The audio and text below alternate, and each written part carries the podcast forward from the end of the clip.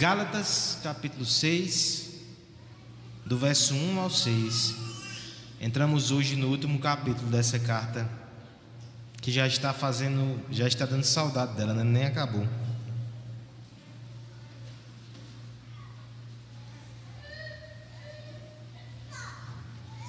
Gálatas capítulo 6, do verso 1 ao 6. Liberdade, de novo, ou responsabilidade?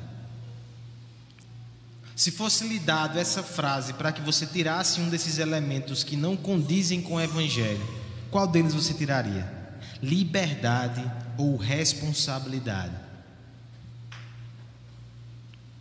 Calma, vou dar o gabarito agora.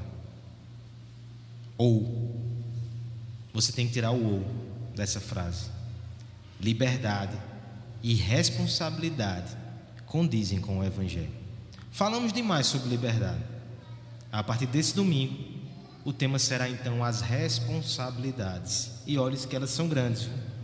Leamos o verso 1 até o 6 de Gálatas, capítulo 6. Irmãos, se alguém for surpreendido em alguma falta, vós que sois espirituais, corrigi-os com espírito de brandura, e guarda-te para que não sejas também tentado. Levai as cargas uns dos outros, e assim cumprireis a lei de Cristo. Porque se alguém julga ser alguma coisa, não sendo nada, a si mesmo se engana. Mas prove cada um o seu labor, então terá motivo de gloriar-se, unicamente em si e não em outro, porque cada um levará, levará o seu próprio fardo. Mas aquele que está sendo instruído na palavra, faça participante de todas as coisas boas aquele que o instrui. Vamos orar pedindo graça ao Senhor? Pai bendito, te agradecemos, Senhor, pela tua palavra. Te pedimos graça, Senhor, para compreendê-la, Pai. Pedimos graça para que o Senhor nos ajude a entender e a responder a ela no poder do Teu Espírito, Pai. Em nome de Jesus. Amém. Com grandes poderes vem grandes responsabilidades. Quem foi o grande filósofo ou pensador que disse isso? Será que as meninas podem me ajudar, Júlia? Com grandes poderes vem grande responsabilidade. Será que Jonathan pode me ajudar? Quem é que disse isso? Será que Aslan pode me ajudar? Ele não pegou talvez essa frase ainda, mas é um personagem que as crianças conhecem e os adultos eu creio que a maioria também. Um jovem, franzino, normal, sem dinheiro, com a família um tanto quanto desajustada, mas que foi picado por uma aranha radioativa. Aí muda a história, né? Já ficou um pouco extremo. Um jovem chamado Peter Park, em um momento trágico da sua biografia, ele ouve de um ente muito querido essa frase, e aquilo guia a jornada do personagem, um toque trágico ali, mas que faz ele entender que se ele tem poderes, esses poderes devem ser usados para o benefício de outros. Ele é responsável pela dádiva que recebeu. Certamente um bom ensino para as crianças. Veja que quadrinhos têm coisas valiosas. Desde 1962, esse conceito tem entrado em muitas famílias através de revistas em quadrinhos e agora filmes, desenhos e afins.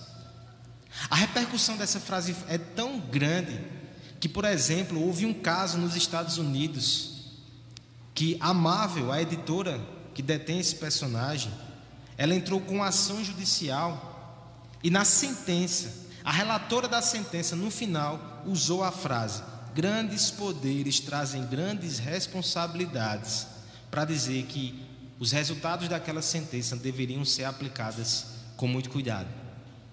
Ela sacou aí a sua é, influência do personagem que talvez ela tenha lido na infância.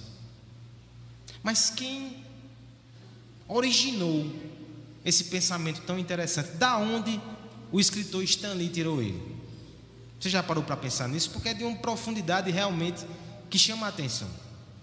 Alguns vão apontar para um filósofo chamado Voltaire, 1793 ele teria dito que grande responsabilidade é a consequência inseparável de um grande poder. Precisamos confessar que parece, né?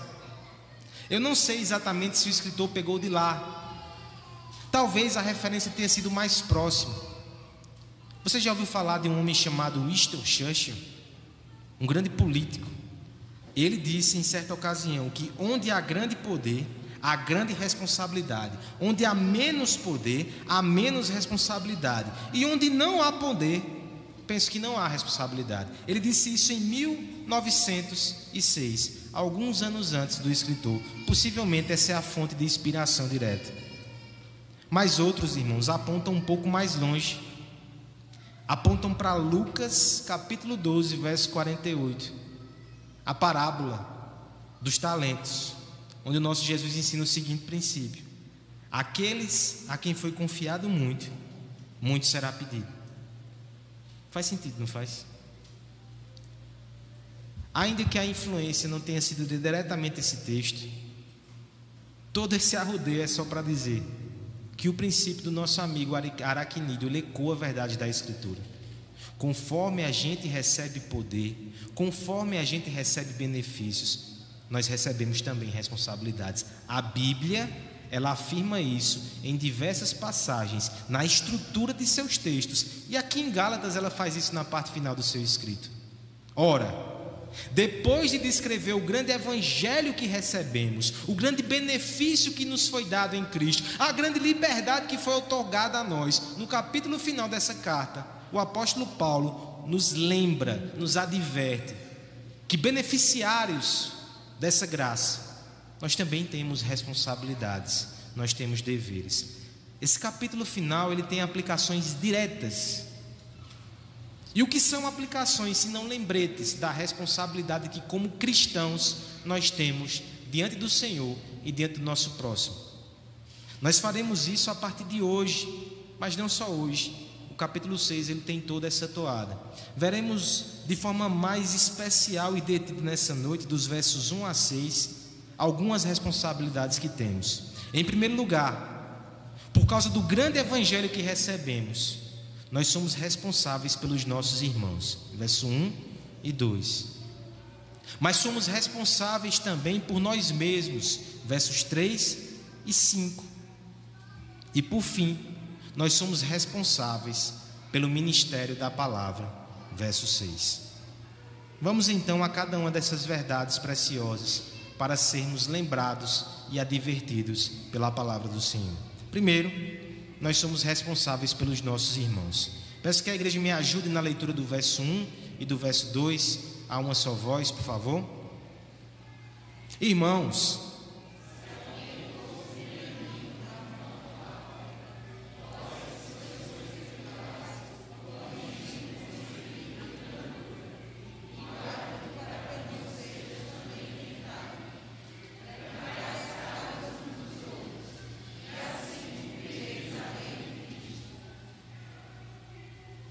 Quem aqui é irmão mais velho?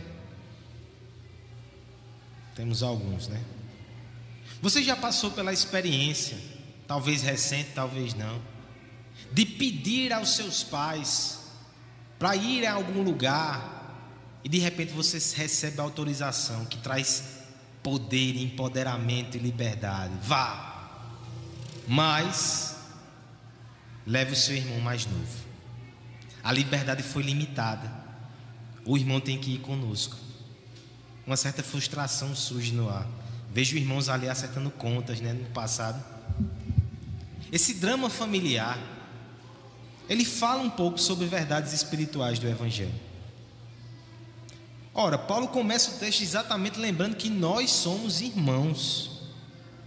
É assim que ele começa o verso primeiro: Irmãos, o que de certo modo é até chocante pelo contexto imediato. Lembre que no último sermão a coisa terminou feia. Pelo menos na descrição que o apóstolo fazia. Olha o verso 26. Não nos deixemos possuir de vanglória, provocando uns aos outros, tendo inveja dos outros. O negócio aqui está feio. Ele adverte a igreja como não se comportar. Isso não é digno de alguém que recebeu o Evangelho e que é livre em Cristo. Vocês vão ficar com vanglória, se vangloriando por coisas que nem são tão valiosas assim. Vão ficar provocando, alfinetando um ao outro. Vão ficar sentindo inveja no seu coração. Não procedam assim, irmãos.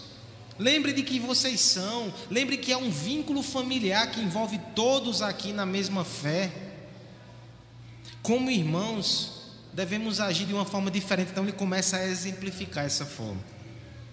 Como irmãos que são, mesmo se alguém fosse surpreendido em alguma falta, vocês não vão agir com indiferença, vocês não devem agir com desprezo, vocês não devem agir com exclusão, vocês devem agir da seguinte forma: vós que sois espirituais, vós que tem o Espírito Santo, vós que tem Deus operando e trabalhando nos seus corações, sabe como vocês vão agir com os irmãos, mesmo faltosos, mesmo sendo pegos em pecado?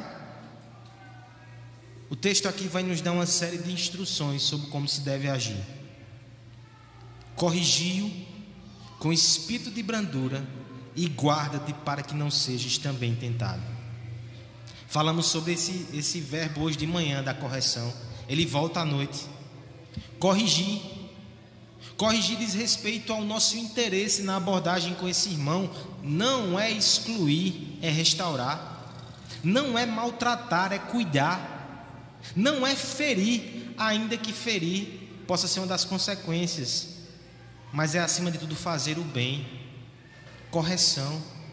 Correção é trazer de volta para o lugar, é restaurar a saúde. Na linguagem aqui, é como se um osso estivesse fora do lugar, mencionamos isso de manhã, e você quer encaixar no lugar certo. Talvez doa, mas é um procedimento necessário. Você vai ao seu irmão como um médico que deseja ser instrumento de cura na vida dele. É por isso então que você vai até ele com espírito de brandura. Se o objetivo é pacífico e amável, intolerância, impaciente, palavras ríspidas, provocações, não são cabíveis. Nós devemos ir até eles com espírito de amor. Lutero vai ilustrar isso de forma muito bonita e vai dizer: numa tentativa de paráfrase, vai até o teu irmão que está no chão, estende a mão, levanta, consola com palavras bonitas e abraça ele com braços de mãe. Com amor, com brandura, vai curar o teu irmão. Ainda temos um, um último qualificador aqui para a nossa ação, que é um lembrete, que é um aviso importante. E guarda-te para que não sejas também tentado. Sabe o que é isso aqui, irmãos? é uma nota de humildade.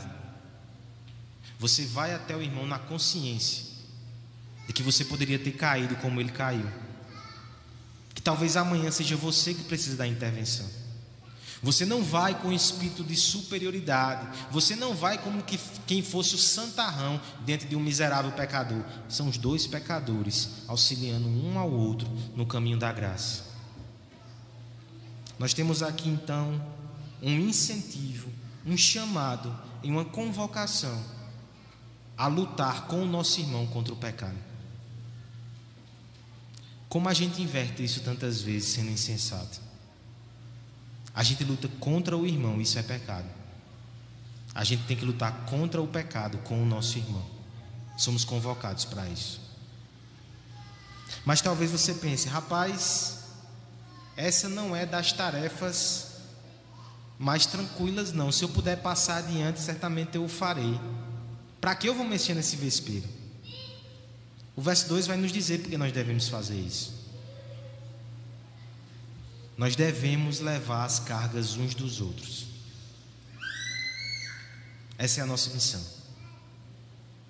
Na vida cristã, o Senhor não nos chamou para andarmos de forma individualista, indiferente, despreocupada com o nosso irmão.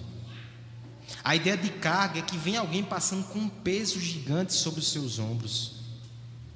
Você vai olhar e você vai se recusar a ceder um pouco do seu ombro para dividir com ele a carga. No caso aqui, a correção ou repreensão, a ajuda com os pecados é um dos casos, mas não esgota o sentido de carregar as cargas lutas contra sofrimento diversos, angústias profundas, crises familiares, batalhas espirituais intensas. Há uma diversidade de cargas que estão sendo carregadas aqui. O mandamento é carregue as cargas, inclusive quando precisar lutar contra o pecado do seu irmão. Porque fazendo isso, segunda parte do verso 2, vocês cumprirão a lei de Cristo.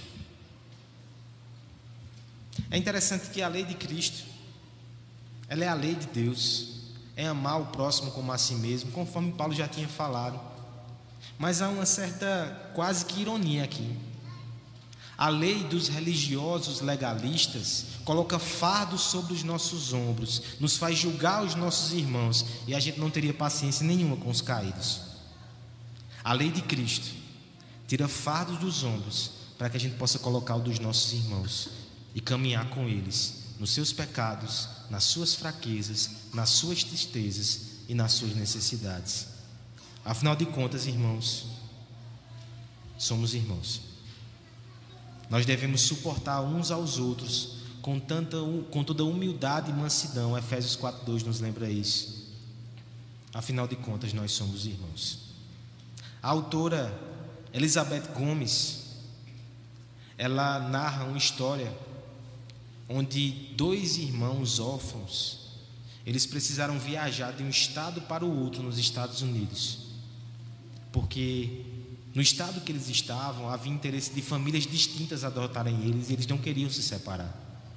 No estado vizinho a lei proibia que isso acontecesse. E eles tinham inclusive um lugar chamado Rancho dos Meninos, onde eles poderiam ser acolhidos e não separados.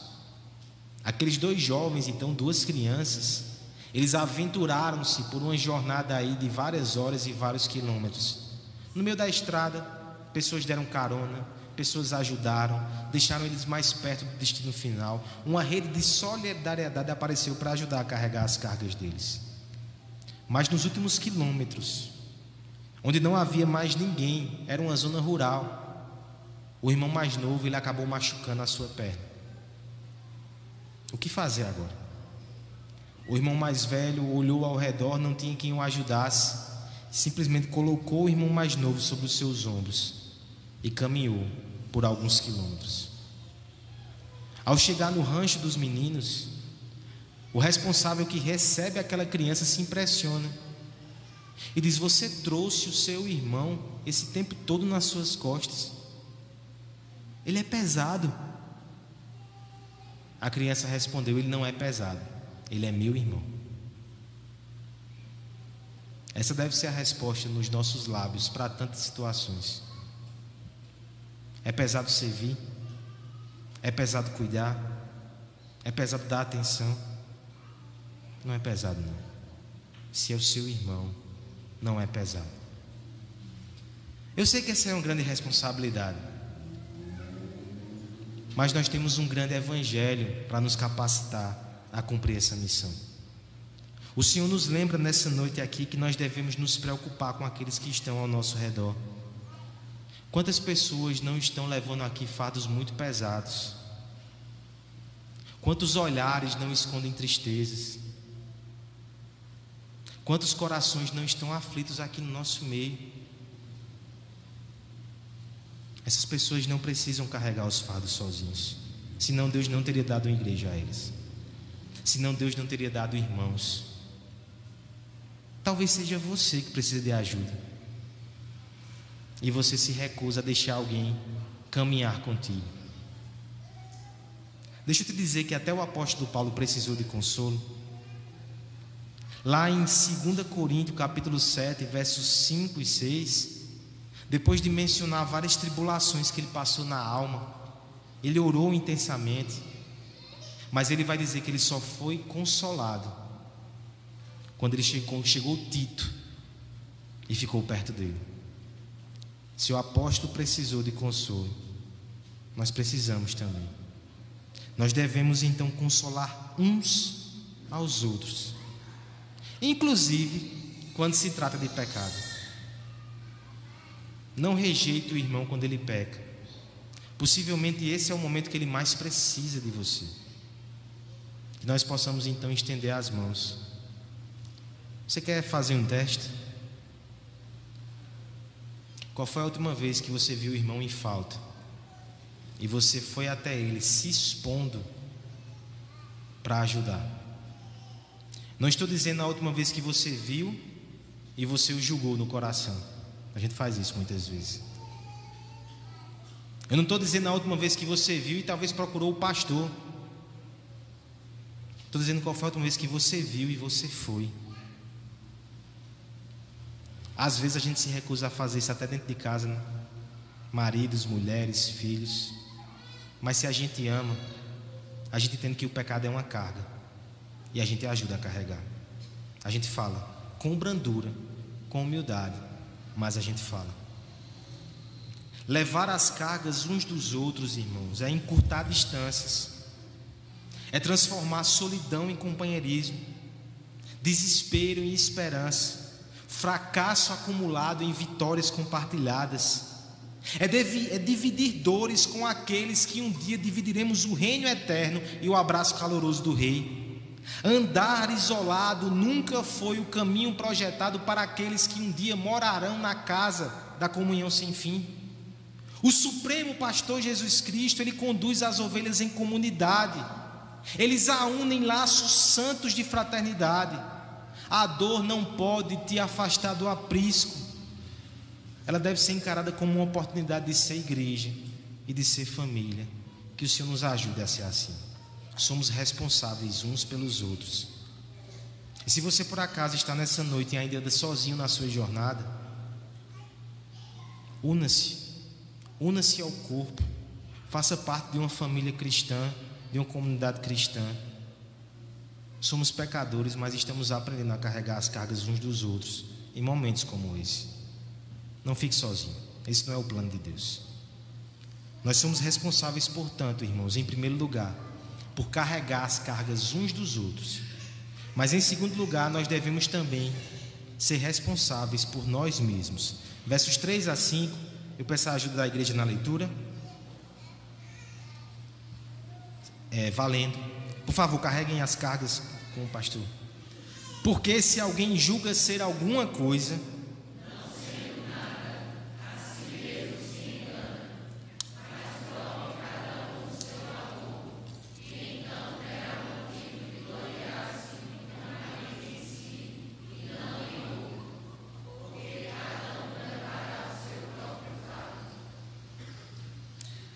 Nós devemos olhar para o outro, mas nós não podemos e não devemos olhar só para o outro. Espera aí, pastor, jogo de palavras, uma hora dessa no domingo de noite, vá com calma. Se eu olho só para o outro, eu posso olhar de forma errada, eu posso ser injusto. Eu tenho que primeiro olhar para mim mesmo, para depois olhar para o outro. Paulo começa falando sobre isso agora no verso 3. E parece que ele se empolga. Ele nos lembra que a gente precisa olhar com mais atenção para nós mesmos. O Evangelho não anula isso, pelo contrário, o Evangelho nos conduz a isso. Verso 3 ele diz: Porque se alguém julga ser alguma coisa, não sendo nada, a si mesmo se engana. Eita, calma, Paulo, por que isso? Ele está indo na ferida aqui, irmãos. Mas lembra, ele está indo com brandura para curar. Quantas vezes a forma com que a gente lida do pecado com o outro é insensível, é impaciente, porque nós nos julgamos superiores. Nós dizemos, eu nunca, jamais faria isso. Paulo está dizendo, você se considera alguma coisa, você está extremamente enganado. Você não é nada. Alguns vão dizer, será que Paulo não está sendo exagerado na retórica aqui, né? Inflamado demais, dizer que não somos nada. Irmãos, diante do Evangelho, o que nós somos? O evangelho, o evangelho proclama a nossa absoluta, completa, total incapacidade. De fato, não somos nada. Nós não temos motivo para sentir superioridade de seu ninguém. A respeito disso, então, Paulo continua agora aprofundando essa perspectiva. Verso 4: olhe, prove cada um seu labor. Não fique provando o trabalho dos outros, não então terá motivo de gloriar-se unicamente em si e não o outro. O que, é que ele está dizendo é o seguinte: você compara com o trabalho, o serviço do seu irmão, e de alguma forma você quer angariar a atenção do seu pai, dizendo: Olha como ele faz, olha como eu faço. Não haja assim. Olhe como você faz, atente para você mesmo e você vai ser avaliado e julgado pelo seu labor. Espera aí, julgado pelo labor? E o Evangelho da graça? Irmãos, nós não estamos falando aqui de salvação. Nós estamos falando aqui de um filho que deseja agradar o seu pai. Mas que muitas vezes, na sua insegurança, prefere apontar para o outro, em vez de olhar para si mesmo e perceber onde está errando e no que pode melhorar. E Paulo está dizendo: o procedimento está errado. Olhe para si mesmo, julgue o seu próprio lavor. Aí ele chega no verso 5, onde ele amarra isso uma, usando até uma figura parecida com a que ele usou antes, que pode trazer confusão no nosso coração. Verso 5 ele vai dizer: Porque cada um levará o seu próprio fardo. Paulo se decida, homem de Deus. A gente divide os fardos ou cada um leva o seu? A gente compartilha as cargas ou cada um dá um jeito na sua? Na verdade, as palavras aqui elas são diferentes intencionalmente. No verso 2, nós temos a palavra grega barros, os barros aí, né? Barros diz respeito a uma carga que é gigante, que não pode ser carregada possivelmente por uma pessoa só. Problemas profundos e intensos. Já no verso 5, quando fala de fardo, nós temos a palavra fortion, que pode ser traduzida como um pacote a ideia de que você recebeu um pacote e você deve entregar no destino, é uma missão. Ou então a mochila, uma bagagem, talvez a bagagem de um soldado. Você percebe como é diferente? Fardos são problemas enormes que podem deixar uma pessoa esgotada, elas precisam ser divididos. Cada um precisa ajudar o seu irmão. Mas ao mesmo tempo, quando eu olho para a minha vida, eu percebo que Deus me deu pacotes, me deu encomendas, me deu vocações, me deu dons, me deu missões e até provações. Isso é minha bagagem, isso é minha mochila de soldado. Eu tenho que colocar na minha, na minha, nas minhas costas e tenho que levar. Nenhum outro pode levar por mim. Lutas que eu devo travar, missões que eu devo fazer, obras que eu devo empreender, provações que eu devo enfrentar. Percebe que Paulo fez aqui, né? Você olha para o seu irmão, você julga o seu irmão. Você deveria orar para você. Tem tanta coisa que você tem que fazer ainda. Você já deu conta do seu pacote? Você já deu conta da sua missão? Talvez essa diversidade de pacotes, cargas e fardos possa causar confusão em você. Deixa eu tentar ilustrar. A diversidade que existe no reino de Deus. Existe um fardo, ou uma carga, ou um peso que homem nenhum pode carregar. É o peso da culpa e da condenação do pecado. Jesus carregou por nós. Existem outros pesados também que ninguém consegue carregar sozinho. Deus dá uma igreja para carregar com a gente. E um terceiro tipo, menores, são provações, situações e lutas que aí são minhas, individuais, e eu devo prestar contas a Deus. Pense o seguinte: pense em Lázaro, o morto que reviveu. O fardo pesado da morte, homem nenhum poderia carregar por ele, Cristo sim. Mas quando Cristo ressuscita o seu amigo e resolve esse cargo, existe ainda uma pedra prezada que está na boca do túmulo e Lázaro não vai conseguir empurrar sozinho. No texto, ele vai chamar homens para ajudar a empurrar. Essas são as cargas que devem ser compartilhadas. Mas uma vez que Lázaro sai, que não tem mais aquele peso espiritual sobre os seus ombros, que não tem mais o grande, o grande bloco ali tampando o seu túmulo, ele ainda tem ataduras que precisam ser tiradas ele ainda tem coisas que precisam ser resolvidas e essa quem vai fazer são ele, é ele. É assim na vida cristã. O peso maior Cristo leva. Cargas que não podemos suportar, a igreja está aqui para ajudar. Mas isso não exclui, de forma alguma, coisas que eu e você devemos fazer. E o Evangelho não retira de nós a obrigação de fazer isso. O Evangelho não nos faz indolentes. O Evangelho deve nos fazer ativos, porque o maior Cristo já fez, e agora eu devo fazer, inclusive por amor a Ele. Eu quero levar o meu fardo e apresentar ele como oferta de adoração a Jesus, que tanto fez por mim. Resgate agora o princípio de Lucas 12: a quem mais é dado, a mais é cobrado. Você recebeu tudo em Cristo, vou receber graça. Você então tem que responder. Você tem que ser ativo e diligente nas suas obrigações. Nós precisamos honrar aquilo que Deus coloca nas nossas mãos. Nós precisamos travar lutas contra o pecado. Nós devemos ser responsáveis com isso, ao invés de gastar o nosso tempo, a nossa atenção com um prazer sólido, de ser, o prazer sólido de ser comentarista de fracassos alheios. Deus não chamou ninguém para ser comentarista de fracasso alheio. Se você não pode ajudar, concentre-se em você. Você tem tantos pecados tantos fardos e tantas obras para fazer. Não adianta a gente erguer uma montanha de distrações, de bajulações, de acusações. O olho que tudo vê, ele perpassa, ele enxerga a nossa falha.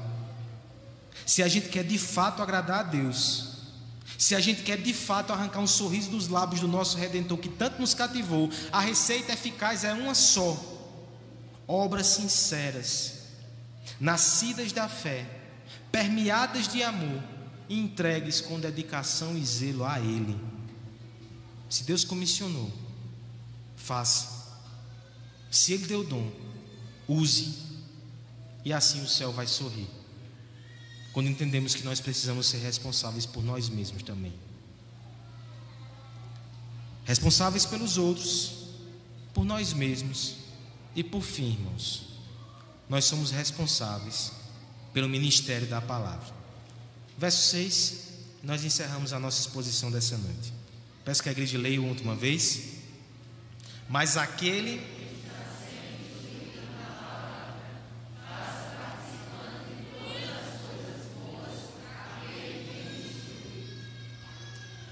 verso 6, ele é um verso que deixa o pastor numa situação constrangedora.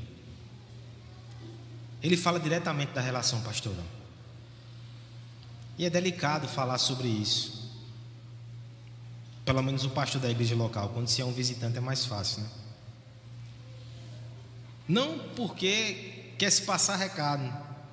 Na verdade, eu preciso ser justo. A igreja, ela tem sido abençoadora na minha vida, na vida da minha família. Mas de toda, de outra forma, esse assunto aqui que o texto trata, inclusive financeiro, é tão constrangedor. Mas veja, estamos expondo verso a verso. Pela glória de Deus, seminarista André, tem momentos que a gente não tem como pular o texto. Por amor a Deus, a gente vai falar sobre isso. Mas por amor também à igreja. Na multidão, às vezes, fica escondido certos pecados com relação a isso que Deus sabe e Ele deseja tratar. Por amor a vocês, a gente precisa ouvir sobre isso. Por amor também a um hipotético pastor do futuro. Se eu negligenciar esse assunto, um dia quando eu for substituído nessa igreja, eu vou deixar a coisa complicada para ele. Eu não vou carregar os fardos, vou deixar fardos pesados nas costas do irmão. E por fim, nós vamos trabalhar esse texto hoje por amor a mim mesmo, porque veja só, se eu deixar ele para a semana que vem, vai ficar pior. Lei da semeadura. Jesus, que é isso, pastor? Está bandeando para o outro lado. Vamos tratar aqui, é melhor, né? O verso 6 ele vai inserir uma outra relação de responsabilidade.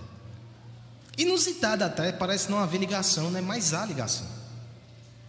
Porque ele vai fazendo alguns movimentos, Paulo. Primeiro, ele diz que nós somos responsáveis um pelos outros.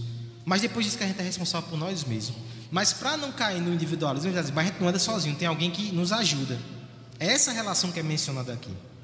Aquele que está sendo instruído, literalmente, o verbo aqui é catequizado. É mais do que uma aula.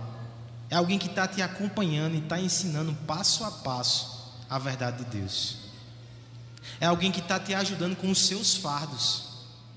É alguém que carrega seu, suas cargas espirituais com você e te ajuda a tirar fardos indevidos. É alguém que te ajuda com a tua mochila. É alguém que te instrui. É alguém que te quer. Eita! Alguém que ensina. Os irmãos pegaram a ideia.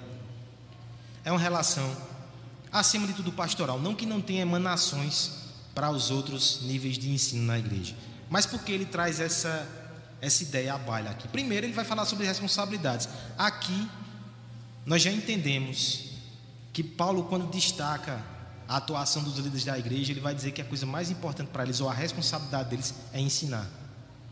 Ensinar para ajudar com as cargas e os fardos. Se a gente não está fazendo isso, a gente está errado. Mas por outro lado, veja a responsabilidade da igreja. Mas aquele que está sendo instruído na palavra, faça participante de todas as coisas boas aquele que o instruiu. Como é isso? Ah, vai para o cinema, compra o um ingresso para o pastor. Não é isso. Se quiser comprar, a gente vai, mas não é isso. Na verdade, quando Paulo usa esses termos aqui, especialmente esse compartilhar, nas suas cartas, Coríntios, Timóteo, o tema aqui é principalmente sustento financeiro. Mas quando ele coloca a cláusula de todas as coisas boas, ele está dizendo é mais do que isso. Não é só isso, é mais do que isso, mas isso também. A responsabilidade, então, aqui ela fica configurada da seguinte forma: o pastor é aquele que se dedica integralmente a cuidar e a instruir a igreja. E esse homem, ele também tem seus fardos. Mas ele se dedica de uma forma que ele não pode atuar de outras formas para conseguir levantar os seus fardos e a igreja levanta por ele. Faz ele participante de todas as coisas. Por que Paulo sacou esse assunto aqui? Os comentaristas eles tentam levantar hipóteses. Nicodemos levanta uma bem plausível que vai dizer o seguinte: a partir do momento que o evangelho falso ele entra na igreja, os ministros fiéis eles deixam de ser valorizados. E de várias formas eles podem então ser desprivilegiados. Ixi, eles podem ser esquecidos ou maltratados pela igreja e no caso concreto parece que até financeiramente eles estavam sendo prejudicados. Aqueles que cuidavam estavam sendo negligenciados. Irmãos, esse princípio para nós é muito importante. Mais uma vez eu reitero, não tenho o que falar do jardim a esse respeito. Falo isso com muita tranquilidade. O cuidado da igreja me constrange. Mas talvez Deus precise tratar o seu coração. E saiba que isso é um princípio bíblico. Aquele que deixa de ter outras ocupações para cuidar da alma da igreja é como Paulo vai dizer: aquele que abençoa vocês espiritualmente, o mínimo é abençoar materialmente. Ele vai usar outras figuras em Timóteo que nem são tão. Ó, ele vai dizer: o boi, né? Quando ele está pisando no trigo, ele come do trigo. Deixa esse boi comer. Esse é um princípio bíblico. Nós precisamos lidar com ele. Essa igreja tem sido cuidadosa com isso. Eu me lembrava nesses dias sobre o começo de tudo último ano do seminário, na virada do terceiro para o quarto ano, em oração com Letícia, junto com um grupo base aqui, poucas pessoas ainda, a decisão foi: vamos ir de vez para Campina todo final de semana. Eu ficava uma semana em Recife e vinha uma semana para Campina, porque eu ajudava numa igreja lá que participava do meu sustento no seminário. Mas a gente entendia para que essa obra pudesse avançar, a gente precisava dar um ato de fé. Naquele momento fiz as contas rápidas, vamos abrir mão disso aqui Vamos embora. Talvez eu nem pensei que a gasolina aumentava também, né? Toda semana agora indo e vindo. Mas tudo bem, Deus ele me cegou nesse aspecto para que eu fosse em frente. Só que logo depois que eu cheguei, conversei com o conselho lá da igreja de Recife, conversei com o pastor, disse: olha, não fico mais, foi muito bom esse tempo aqui. Eu acho que não deu nem uma semana, Letícia aparece com um teste de gravidez. Eu me senti o homem mais irresponsável do mundo. Está vindo uma criança, como é que eu vou fazer isso aqui? As contas não estão fechando para esse ano. Eu não queria pesar nos ombros de quem já me ajudava e deixei aquilo em oração. O trabalho no jardim começou em fevereiro. E na primeir, no primeiro mês, os irmãos da mesa administrativa àquela altura, sem saber de nada, eu não comentei com ninguém, nem com os mantenedores, nem com a família, só orei os irmãos disseram, pastor, a gente tem uma oferta aqui para o senhor, para ajudar aí. Pastor não, que era seminarista, não tinha nem essa moral. Ei, menino, a gente tem uma oferta aqui para ajudar com as viagens. Meus irmãos, aquilo era o dinheiro que precisava. Isso mudou com o passar do tempo, né? a relação de pastoreio. Hoje, nós temos uma relação é, agora de igreja, mas desde o início, só para mostrar como essa igreja sempre foi cuidadosa. E eu creio que isso é um dos motivos que Deus tem nos abençoado. Porque a igreja cresce em torno da palavra. E por detrás disso, a uma liderança, a uma igreja que entende que é isso que o pastor deve fazer. Que entende que o pastor deve ter o seu sustento garantido para que ele tenha tempo e dedicação para cuidar e para ensinar das almas. Que isso nunca mude, irmãos. Não só comigo, mas com os próximos que estiverem aqui. Querido André, ore. Ore desde já para o campo que você vai trabalhar. Para que você possa fazer isso. Mesmo com dedicação exclusiva, a gente não consegue dar conta de tudo. É uma luta no coração. Imagine pastores que precisam complementar a renda e não têm o tempo que gostariam para poder se dedicar à palavra. Por outro tempo, por outro modo também, os pastores precisam entender qual é a sua obrigação. Porque se passar a semana toda sendo negligente para chegar aqui para ficar só falando palavras e jargões, está em pecado. Deus vai cobrar. A nossa obrigação é cavar fundo para dar alimento sólido, para ajudar a igreja com as suas cargas. Deixa eu ampliar isso também aqui para outras pessoas na igreja. O pastor não ensina sozinho na igreja, né? Ele é o que se dedica exclusivamente. Mas tem outros líderes aqui que ensinam, que discipulam.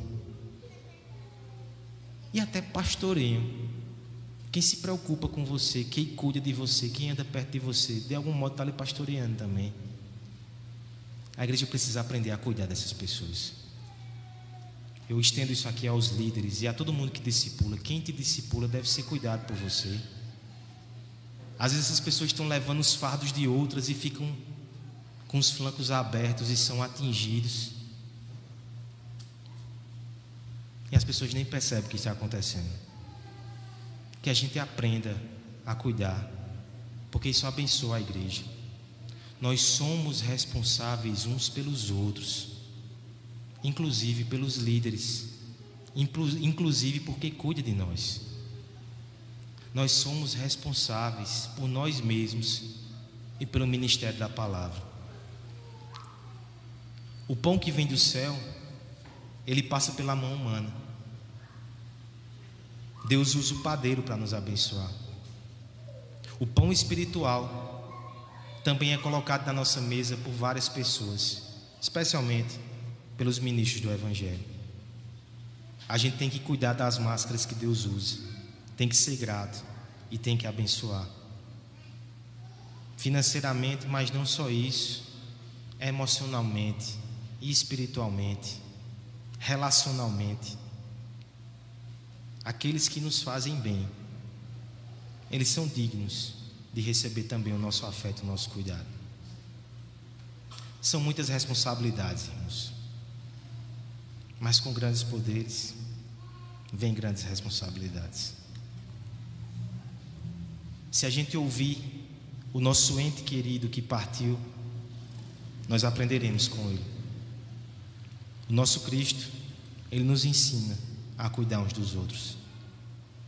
Na medida que a gente ouve o nosso irmão, que nos carregou até o céu, passando pela cruz, nós iremos cuidar uns dos outros. Na medida que a gente ouve aquele que com uma palavra nos resgatou da morte e tirou o peso de condenação das nossas costas, nós ajudaremos os nossos irmãos também afastando as pedras, afastando as cargas, e cada um também vai cuidar das suas ataduras. Na medida, irmãos, que nós somos discípulos desse Mestre bondoso, nós também cuidaremos daqueles que nos ajudam a aprender e amar mais Ele, porque isso é o Evangelho. O Evangelho nos fez filhos e nos deu irmãos cuidemos deles. O Evangelho nos fez servos de Cristo e soldados da cruz, cuidemos de nós mesmos. O Evangelho nos fez discípulos, cuidemos de quem cuida de nós, porque isso é o Evangelho, é cuidado recebido na cruz e partilhado na vida. Mas a gente só pode dar quando a gente recebe. É por isso que eu e você nessa noite somos convocados a sentar e comer somos convocados a receber poder para poder assumir nossas grandes responsabilidades. Venha mais uma vez e ouça as últimas palavras do nosso irmão querido Jesus. para que Ele nos ajude a cuidar, a amar e a servir.